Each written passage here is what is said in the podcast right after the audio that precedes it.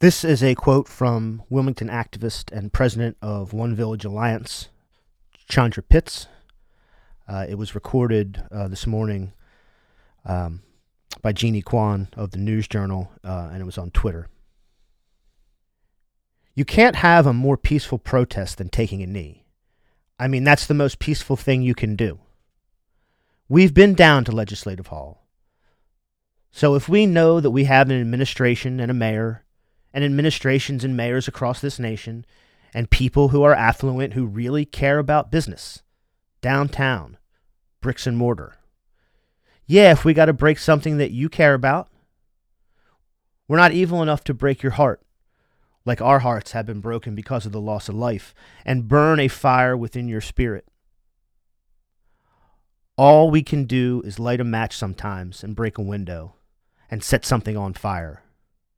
And you still don't feel the violence and the pain and the loss that humanity is feeling when we look at something like George Floyd's life being taken. Trayvon Martin, Michael Brown bled out in the middle of the street in Ferguson, Missouri. Jeremy McDole, right here in the city of Wilmington, who was murdered sitting in his wheelchair by Wilmington police. So, if this is what it takes after years and years and years to get the attention of the administration, to now break something that you care about, now I'm not saying I agree, but we have to at least understand it. Which side are you on, boys? Which side are you on? Which side are you on, boys? Which side are you on? Solidarity, comrades and friends. Uh, this is Rob in Highlands Bunker in the shadow of Rockford Tower, behind enemy lines in the belly of the beast.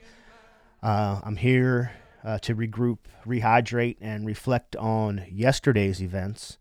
Uh, Saturday, the 30th of May. Now, the demonstration began at Rodney Square. Along the way, I ran into so many inspiring brothers and sisters in the street. Uh, eventually, we, we took the highway uh, and we closed it for an hour. As the confrontations with the police escalated, vandalism and menacing began, and eventually looting and fires. There have been some follow up actions today. Um, I saw one notable one in Dover that I think is still going on. I saw a smaller rally in Seaford. Uh, as I write this, it's about uh, 8 p.m. Sunday evening. Uh, as we approach dusk, uh, I'm starting to get a little edgy. Uh, actions very likely will continue tonight uh, in some fashion with the knowledge that the police and tactical teams are ready to do violence to protect personal property. Uh, I wish every one of my brothers and sisters in the street solidarity and courage tonight, uh, both moral and physical courage. Uh, please be as safe as you can. My heart is heavy today. Um, I'm emotional. Maybe you can hear it. I don't. I don't know. Um, I've been to many, many actions with comrades. I've been arrested for civil disobedience with comrades. I've bird dogged and ambushed politicians, famous ones you know and local ones nobody knows. Uh, I've picketed and protested previously in Wilmington and in Delaware, you know, my home. Uh, but yesterday uh, was was different. I'm encouraged by this, and I'm excited that it was different uh, because of the passion and the numbers and what we were able to accomplish uh, and the solidarity with we had with with everybody across the country. Uh, but I'm blue too uh, because vandalism and street scrapes and um, and all that um, you know complicate matters. Um, I just was taking a walk in the neighborhood and you know a few uh, you know police academy washouts and tactical gear or are you know defending the uh, the, the fucking bottles of Absolut and the uh, and the lottery shop down the street wannabe Navy SEALs. Um, really, I'm incensed uh, that people do not understand what seems to be a very basic premise.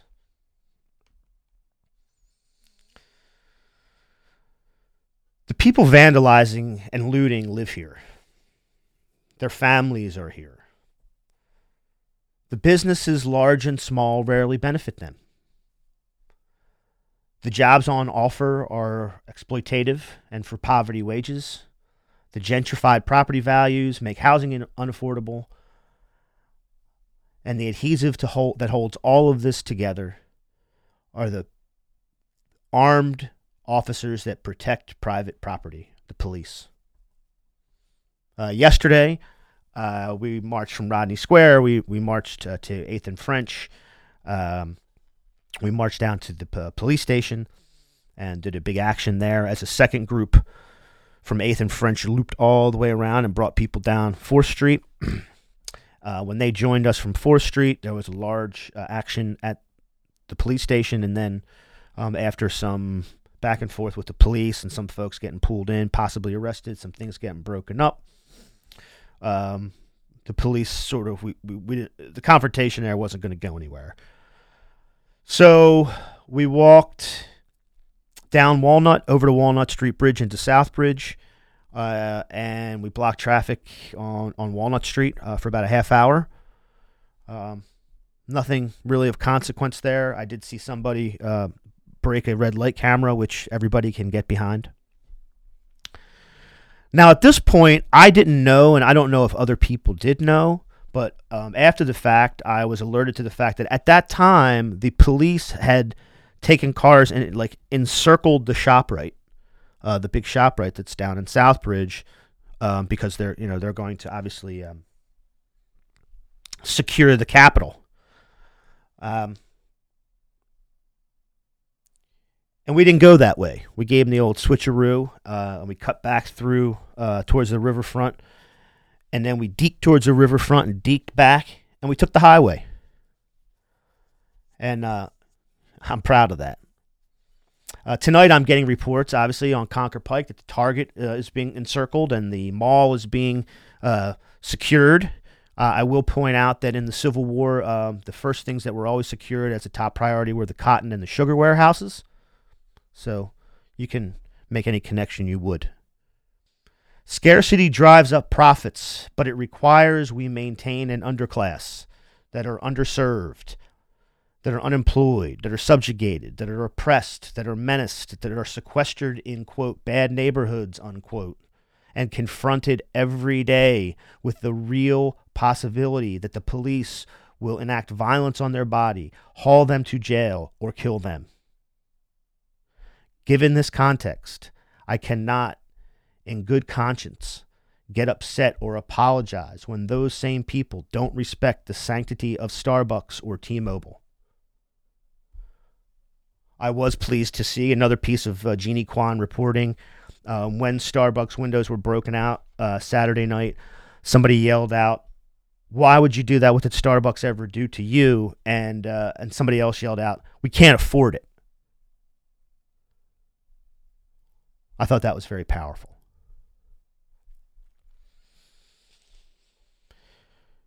You know, just uh, last week, uh, before things really kicked off uh, in Minneapolis, uh, where Mr. Floyd was murdered,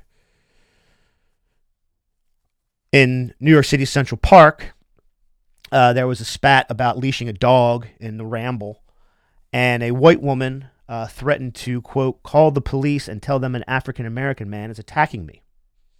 And that's what she did. Describing the man specifically as African American before the dispatcher even asked, so she instinctively, you know, knew that regardless of the circumstances, that description put the police on her side straight away and immediately put the black man's body in peril. You know, I don't really like this Karen meme. I guess it's sort of fucking played out by now. Um, you know, speak to your manager and all that. Um, it's gotten you know a lot worse now with this reopening stuff, um, but it's you know I don't know it, it, it's it's just sort of a a, a, a cliche now. Uh, but this one in New York, I think, is illustrative because of the the details that you see there. Um, that you know you have you know disagreements with people in the store or in the street or whatever in the park saying do this do that they don't want to do it or you know uh, road incidents with your car um, the way she told him specifically what she would do and specifically went and did that um, is, is very telling i think it's a big tell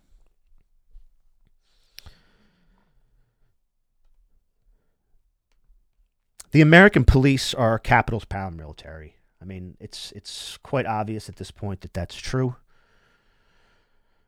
They're nearly absolutely immune from consequences and do violence with impunity. Um, I was sent a video uh, from a few weeks ago, might be almost a month ago now. There was a dust up. I think it was in Southbridge. It might have been on the east side. Um, some kids were fighting. Um, I think it was like a girl and two boys or something. I don't know. It's just it's a 13 and 14 year old, you know, street fight. I've been in them when I was 13 and 14 years old. Maybe many of you have as well. So, if I recall, two cop cars rolled up, and the boy you see on the ground closest to the person taking the video is immediately put on his face with a knee in his back and like in the back of his neck, like pinning his neck. It's like, you know, three weeks ago.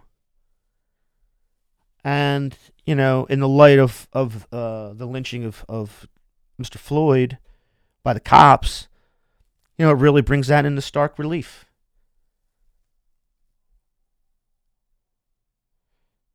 It's impunity. You know, we have these fairy tales we tell ourselves about like first responders and dangerous jobs and all of that. It's all bullshit. It's a narrative that allows what all evidence is showing at this point to be a dangerous white supremacist cult. Uh, and the cops uh, who are uninitiated know full well to be silent to the sacred rituals of this cult. Uh, until we see what's right in front of our faces and, and decide together that this is immoral and unacceptable, I, I think this unrest will continue and rebellion and, and, and uprising will continue. Uh, it must. It must. Uh, I,